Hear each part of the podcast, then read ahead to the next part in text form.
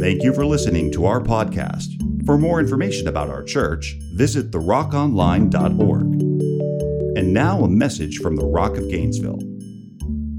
All right, thank you very much. We're going to get into the Word, so if you have your Bibles or your smartphones, you can open to 1 John chapter 5. I did a little two-part message here last week. We talked about the favor of God, and most of everybody in this room acknowledged that they love favor. Give you another chance. How many of you like favor in your life? Let me see. I'll take favor every day over a curse. And I mentioned last week that either what I'm going to share today or last week, the truth of the matter is the reason we have the favor of God is because we are experiencing the love of God. The love of God is the foundation for the favor of God, for the mercy of God, for the grace of God, the goodness of God, the kindness of God, the long-suffering of God.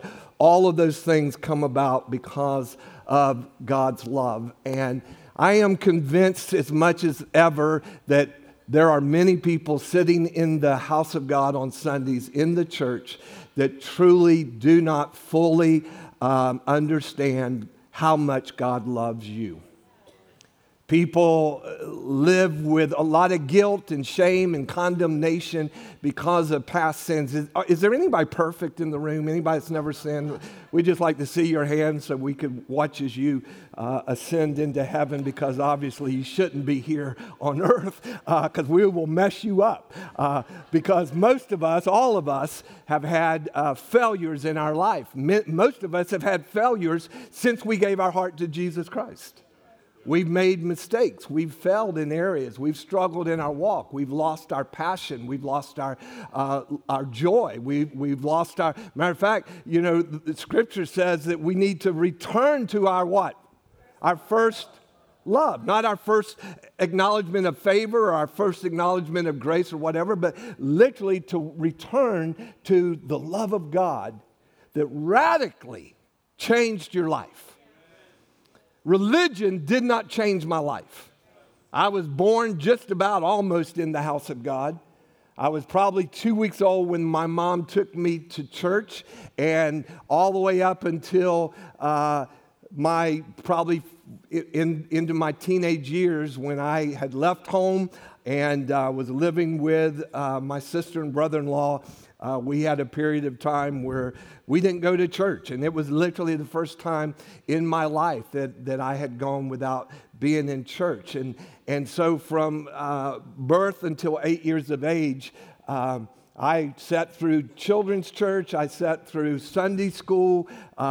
I loved all the stories of the Word of God. I loved the stories of the Bible. Those of you that are of my age know the old Sunday school teacher with her flannel board and her flannel little figures. And they would tell the story of David and Goliath. And they would throw the little drawing of David up on the board. And then they'd have the giant. And then they'd have a stone.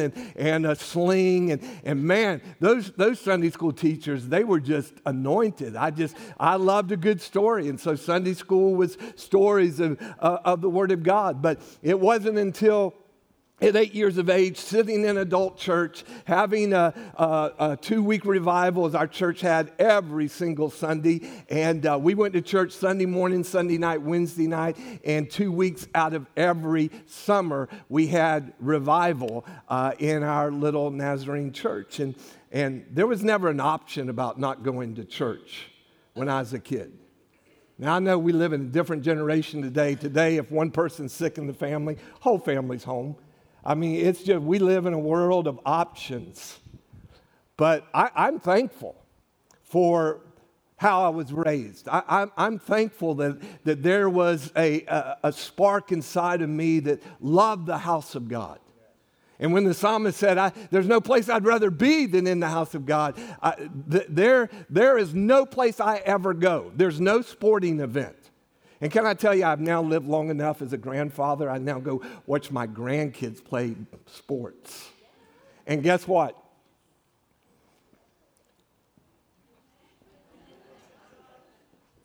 I'm just different than when I was as a father watching my son play.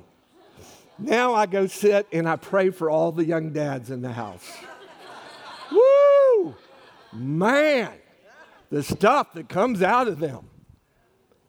Same stuff that used to come out of me. My wife wouldn't even sit with me. Barbara would not sit with Ron. We were terrible examples. We've had to repent publicly for the way we used. Matter of fact, the other day I was sitting on the front row watching my grandson Wyatt play, and one of the refs went by. Precious young lady. She actually used to own the biscuits shop in Tioga, and now she's reffing. She sold her business and she's going to reffing. I was like, girl, what's wrong with you? And so she came by, and the game before I'd seen her, and we had chatted it up a little bit and hadn't seen each other in a while. So when she ran by me the other day, I waited till the whistle blown and it was a timeout. And I said, hey, girl, what's up? And she turned and smiled. She said, you are so loud. I said, come on, girl, I ain't loud. I'm just talking to you. She was laughing. I was laughing. But when the game started and the yelling started, I don't yell anymore. And it's not that I'm so much more mature than Andrew and Juan. I mean, I'm not calling names or anything. But let's just call it what it is, right? And I listened to one wife say to her husband the week before, and I would never call out Christine and Sherman, but Christine was like, yeah, I'm not sitting by you. And boom, she's off. And there are a lot of other wives not sitting with their husbands because there's something about when your kid's playing. The ref never calls it right. Today, I'm a lot more merciful on the refs. Matter of fact, I had to go explain to three of the moms the other day before I left at halftime. I went up, and they were just, smoke was coming out of their ears. They were just fuming. And we're talking about a 5th and 6th grade game here, okay? When I was in 5th, 6th grade, we just like ran up and down the court. Our coach never stood up. We just had a coach because you needed an adult supervision, you know. There was no fundamentals and coaching. We just, whoever had the ball shot it, you know. And we acted like we knew what defense was, but it was just run up and down. Today, 5th and 6th grade games are like it was when I was in high school. Man, the coach is yelling. They got plays. They got fundamental. They're doing full court press. And I'm like, they're in 5th and 6th grade getting ready for pros. But there's some energy among those fans. And these three moms, they were quite upset because the ref had called a tech on our team. Because when you make a basket, you're not allowed to touch the ball after the ball goes through the net. It's called a delay of game. It goes all the way into the college and pros. And so the ref had already warned the other team. Matter of fact, the ref ran down the court, number 8. And the kid from the other team turned around, and the ref said, you touched the ball again, I'm calling a tech. Well, it wasn't but a couple of plays down the other court. Our kid touched the ball after, matter of fact, Mama Jess was videoing it, so she showed it to me 3 times. He literally was just protecting his head because the ball came down on top of his head. But he touched it and boom, tech. Other team, 2 shots. And man, these mamas were furious. I was like, are y'all sure you're not the dads? I mean, they were just smoke coming out of their ears. And so I explained what happened to them. It didn't change anything. So there's all kinds of things that we're passionate about. But can I tell you, there should be nothing we're more passionate about than the house of God. Amen. About worshiping Jesus, about receiving a word, about being able to give a good godly hug, embrace to your brothers and sisters. We need each other. We need the embrace of one another. We need to hug and love on one another. There's something that happens when godly people gather together in the house, not ashamed of the gospel of Jesus Christ. And making a decision, man, I might be passionate about my kids and my girls dancing and this and that, but there's going to be nothing that I show or give more of myself to than to the house of God and worshiping Jesus. Because you know what? One day, all you dads, hear me, you're going to be my age. and you're going to be sitting, if Jesus tarries and your kids have kids and they're playing sports, you're going to realize there are some things just not worth the energy. But there are other things that are worth the energy. Man, it doesn't take away at all from being a crazy parent that just loves what your kids do. Now, just don't get deceived and think that no one's ever played as well as they do. And don't believe the coach when he tells you that your kid's got something nobody else ever had. Because that would be a lie. Because there's a whole lot of good basketball players, and there's a whole lot of good soccer players. There's a whole lot of good dancers. There's a whole lot of good kids in drama. There's a whole lot of smart kids. And man, all those things are important, and you need to encourage your child, your son and daughter. You need to be there for them. You need to be their greatest support. But always bring the balance. Always. It's something that Pastor Ron and I had to learn after our kids were grown up. But all kidding aside, the love of God, there's just nothing like it. And as I was thinking last week, even as I was ministering on the favor of God, the love of God is the very source of life, because God so loved you first. God loved you first. The only reason you're sitting here today with a desire to worship God is because God loved you first. And that love, man, it changes everything about our life. It doesn't make you more religious. I pray that your love for God and His love for you and the manifestation of that in your life just makes you want to love everybody. Just love everybody. Even the unlovables.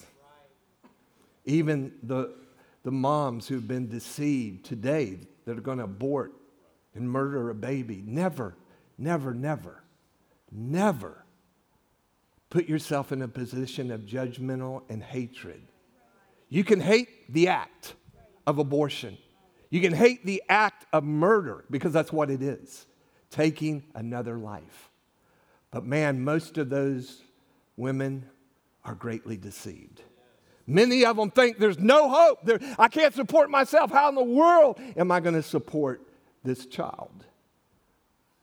We need to be there with the answers, willing to take children and foster children and adopt children. But we've got to show the love of God. Can you say amen to that? I mean, we have to say, God, show us, reveal to us, help us to just allow that love. Because what'll happen is I need to get in the Word. Let me read this Word to you, because y'all are messing with me. Some of you are just making me want to preach to you. 1 John chapter 5, verse 1 through 5. Hey, all you basketball dads, y'all still love me, right? I wasn't throwing you under the bus here. I've been there, done that. And I'm just saying, there is just such a wonderful balance of being able to support your kids wholeheartedly. Make sure that you bring them to the house of God. Make sure they see you not ashamed to worship God with the same energy that you shout for them on a basketball court. Amen? That is a good word. You got to love me, because you can't get to heaven if you don't love your pastor. I think I read that somewhere in Scripture. It's my interpretation. 1 John chapter 5, listen to this. Everyone, say everyone. Everyone who believes that Jesus is the Christ has been born of God. And everyone who loves the Father loves whoever has been born of Him. By this we know that we love the children of God, when we love God, hear me, and obey His commandments, or His word, or His statutes. For this is the love of God, that we keep His commandments, and His commandments, listen to this, are not burdensome. For everyone who has been born of God overcomes the world, and this is the victory that has overcome the world, our faith. I might come back in a couple of weeks and preach those two simple words, our faith. Jesus said, when the Son of Man returns, will He find faith on the earth? Do you realize there's nothing that the enemy will attack more than your faith. See, I'm not the only one going through a journey in this building today. Every person in this place is going through something. We all have our particular journeys. Maybe it's marriage. Maybe it's a rough marriage. Maybe it's a bad marriage. Maybe it's a bad relationship with your kids. Maybe you know, you're going through a real struggle with your children, and they're testing you. They're trying to find out if you're really daddy and mommy or if they are. They're pressing you to find out. Will you stand firm and strong, and will you be righteous in all your decisions, or will you let them rule the roost? Maybe you're going through something, you know, emotionally. Maybe you're going through something in your finances. Maybe it looks like you are about to lose everything. Everybody is going through something.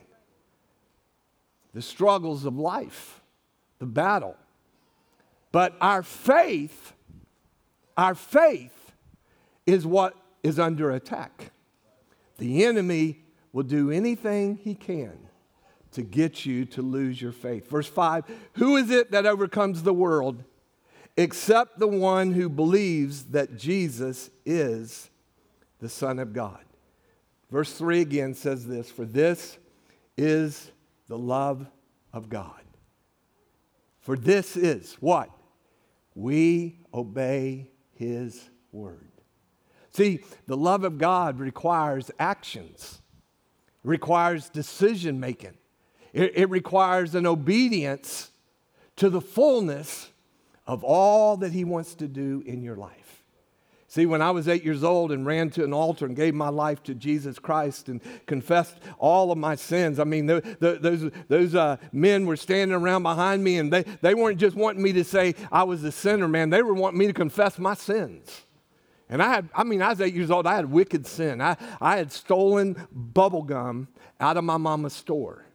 And I was deeply convicted that I was going to split hell wide open and burn for eternity over that bubblegum. And that was what was the conviction of my heart. So the Lord wasn't wanting me just to say, I'm sorry. He was wanting me to make it right. I had to make it right, not only with the Lord, but I had to make it right with Mama. And I can tell you that when I made it right with Mama, there was something supernatural that took place in my life. The confessing of one's sin, sometimes one to another, to those who have the maturity to handle your acknowledging. Why? Because there's something freeing. There's something freeing about confession. Suzanne and I right now, we found a new TV series that we like, she likes, and I'm a good husband. No, I mean, it's growing on me. It's called Father Brown, and it's on BritBox. So you gotta apply for BritBox. It costs you $7 a month or something. And Father Brown is obviously a Catholic priest, and I've noticed in every single show. We just finished season 2 last night. And in every show, there's a time in the show where Father Brown says to the person, there's a whole lot of murder going on in this little tiny town of whatever it's called. I mean, it's like you got like eight buildings. We've watched two whole seasons, and every show, somebody gets whacked. I'm like, man, they need Jesus in that city. I mean, that's a whole lot of people getting killed. And there's 8 more seasons. I'm thinking, Lord, have mercy. How many different ways can they kill somebody?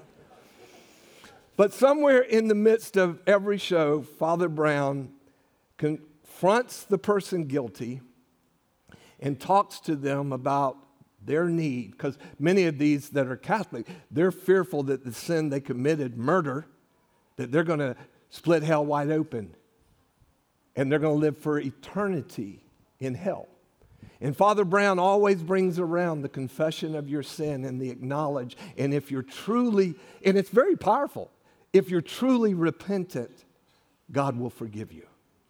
If you're confessing your sin just to get by with something, He acknowledges you won't be forgiven. God knows your heart. Come on, somebody. God knows your heart, my heart, and everybody in this room's heart. And there are times when all of us, when the Lord convicts us of something, we need to make it right. We need to go through the process of saying, because Jesus died on the cross for me, not only to save me, but even after salvation, when I mess up, that I have an attorney, a lawyer. I don't know if y'all remember when L. Clark and Fran moved here 6 or 7 years ago. After about a year and a half, maybe 2 years, I invited L. to preach while I was on a missions trip. And I'll never forget calling my wife that afternoon after service and Suzanne saying, honey, oh my gosh, you got to hear L's message to our church. Because it was titled, Jesus, My Attorney. From a legal mind, because L was a lawyer. He was a pastor. He was a lawyer. He was just gifted. And I've listened to that message probably 3 or 4 times, and always from this amazing brain that L had, and this mind and this understanding of law and what that lawyer was doing, that who Jesus was in my life was the great attorney. That once you're saved and you mess up, and you will mess up, some of you before you even get out of this building today, some of us have to understand we have to go back to our attorney who's at the right hand of the Father doing what? Making intercession for you and me. The propitiation of our sins, man. He is the one who stands before Father and reminds Father that we are under his blood. Woo! At least 6 or 7 of us got that. We're under his blood. We're forgiven. We're cleansed. But boy, there's something that happens when you repent and confess. That confession brings freedom in your life. And we do that not out of a fear thing of God, but a reality that God so loved me, that he made a place, he made a way. Not only for my salvation, the atonement, the blood of Jesus, what Jesus did on his way to the cross, allowing those soldiers to beat him and whip him and put a crown of thorns on his brow. The pain that he was afflicted with was for what? So that we could be the healed of the Lord. The promises. Every day I thank God.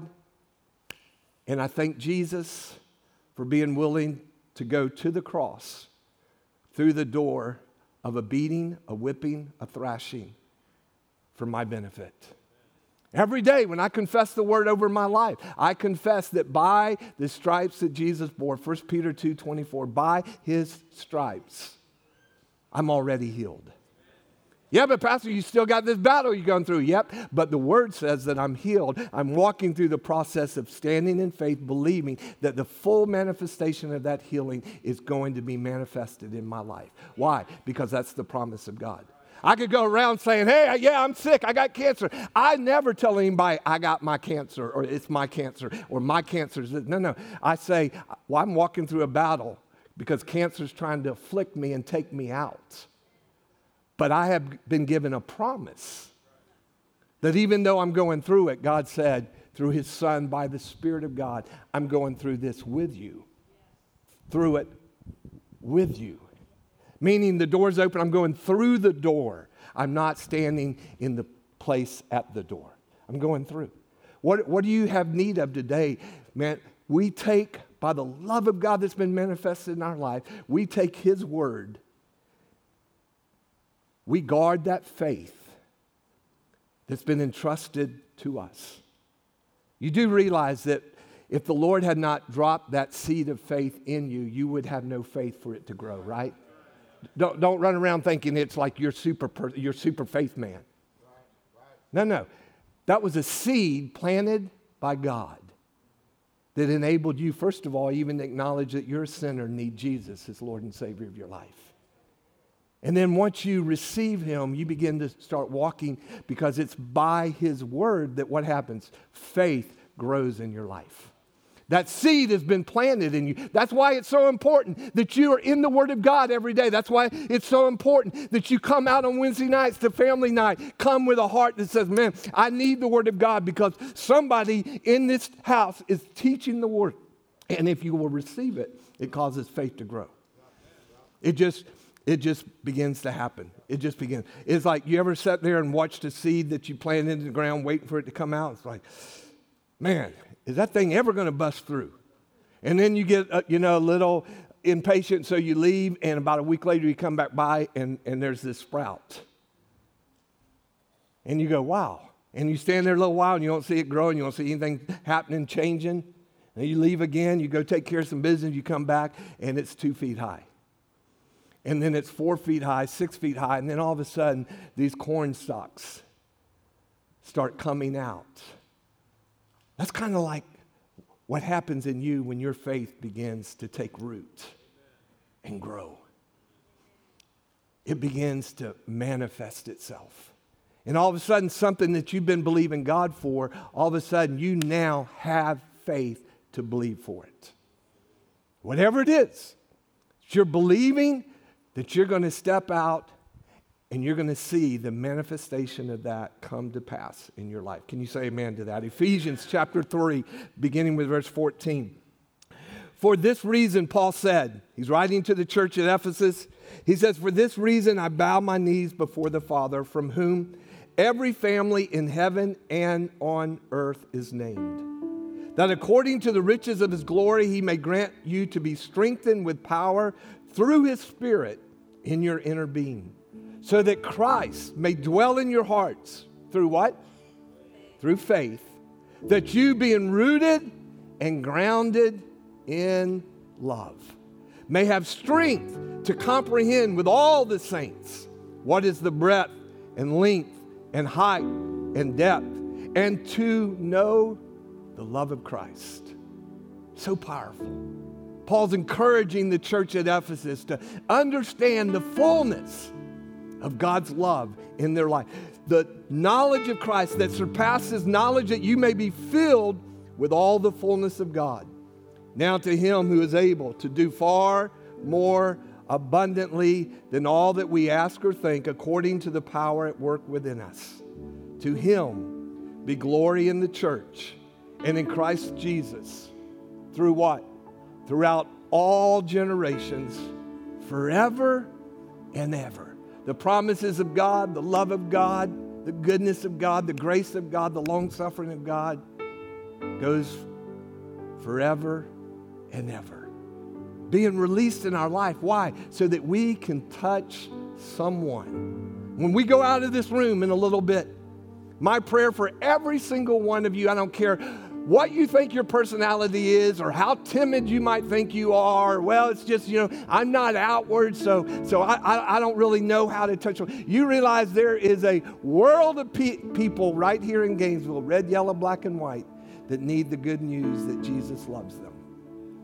And you don't always plant that seed by meeting someone and just going, you do know God, right? Because if you don't, you're going to burn and go to hell. That's not going to touch anybody's life.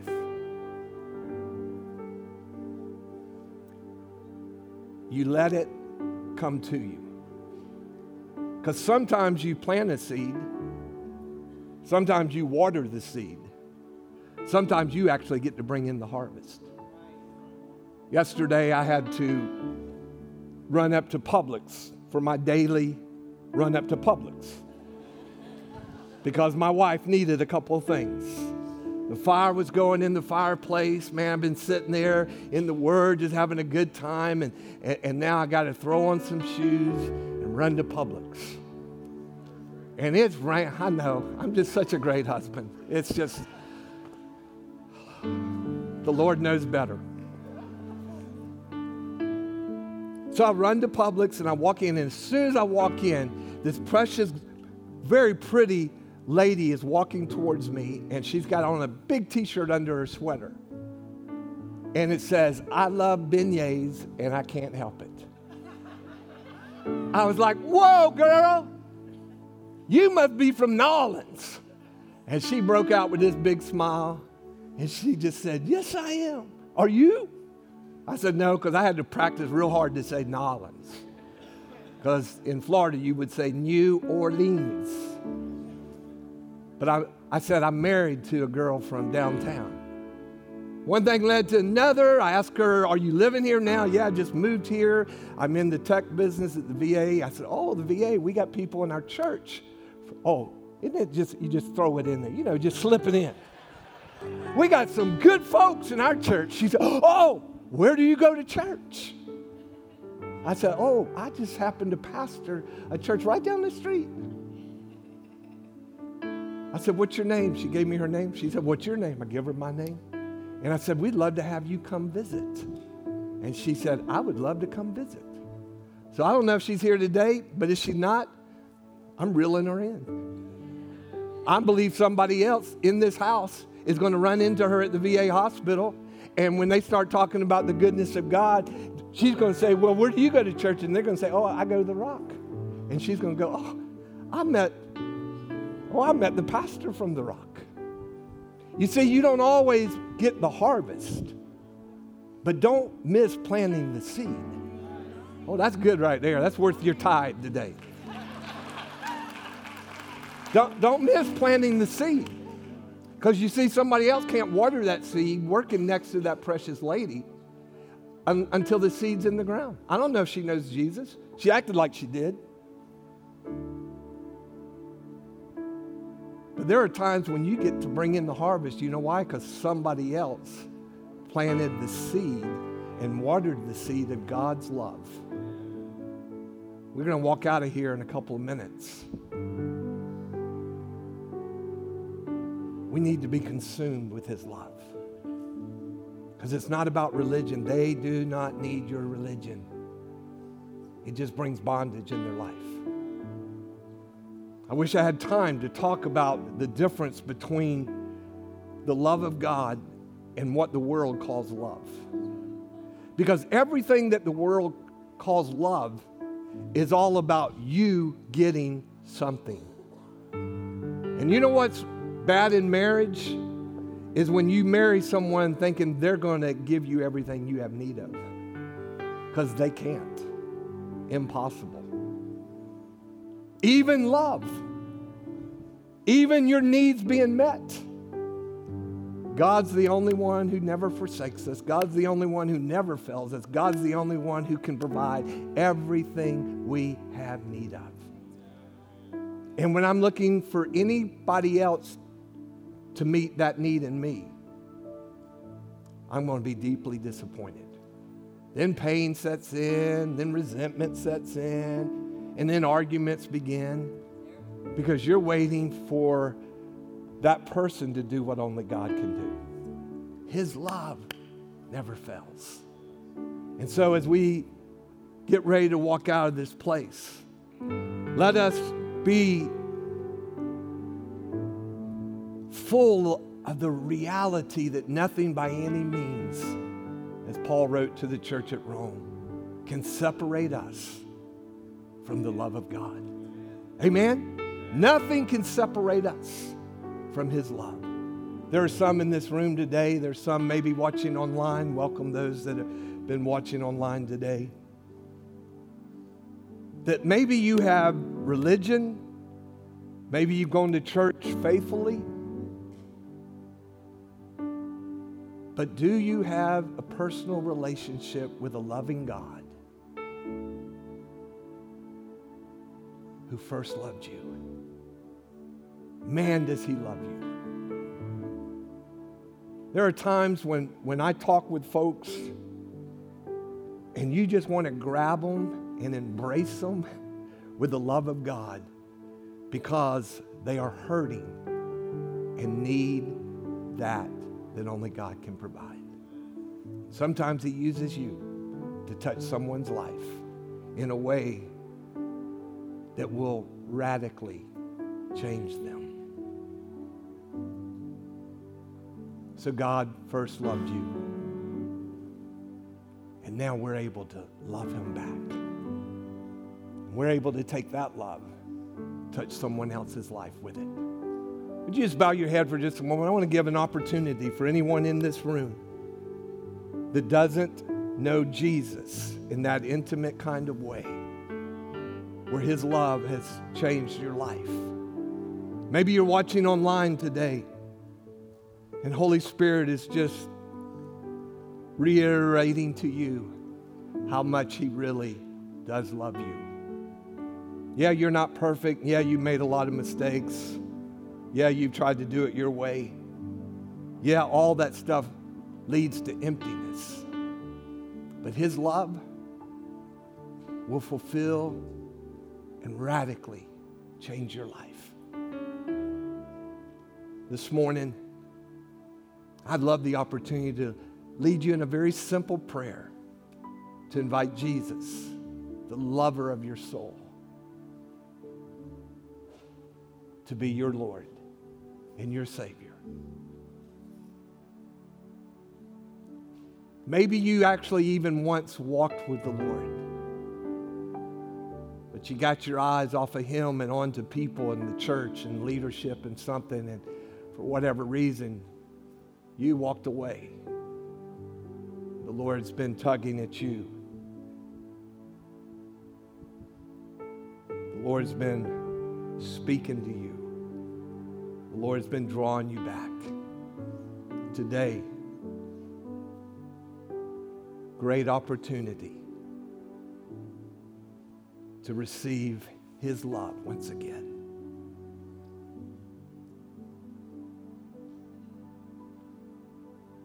If that's you this morning in this place, as believers are praying, as all of us have prayed this prayer in faith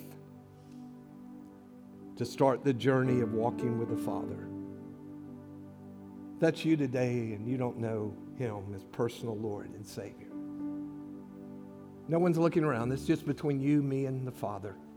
Just lift up your hand for a moment. Let me recognize it. Let me lead you in a prayer this morning. Yes, dear, God bless you. Yes, sir, God bless you. You can put it down once I say, yes, dear, God bless you. Jesus loves you so much. If you're watching online, we can't see your hand, but you can text or call our office. Let us know you prayed this prayer that I'm going to lead you in just a moment. What a great opportunity today to receive His love. Real quick, before we dismiss, that's you today. Greatest decision you'll ever make in your lifetime. I surrender to Him. One more time. That's you. Raise your hand if you didn't raise it. Let me lead you in a prayer. All right, amen. We're going to just all pray together. I'm going to invite the whole congregation to pray this prayer with you three precious folks and anybody that's watching online. Pray this prayer. Pray it in faith. Surrender your life and your heart to the Lord today as you pray this prayer. Pray out loud with me. Father God, I come to you in the name of Jesus, your Son. You gave Him to me. And He paid a great price so that I could know you, Father. So today, Jesus, I invite you into my heart. I ask you to forgive me of all of my sin. I acknowledge that I'm a sinner in need of you, Christ, my Savior. So today, I receive by faith Jesus Christ to be my Lord, my Savior, my Redeemer, my Healer, my all in all. Jesus, thank you for going to the cross for me. Thank you, Father, also for the Holy Spirit. Thank you that He has brought me to this place where today I acknowledge you. You are the great I am. And so I thank you for my salvation. And I choose this day to serve you all the days of my life. I pray this in Jesus' mighty name. Amen.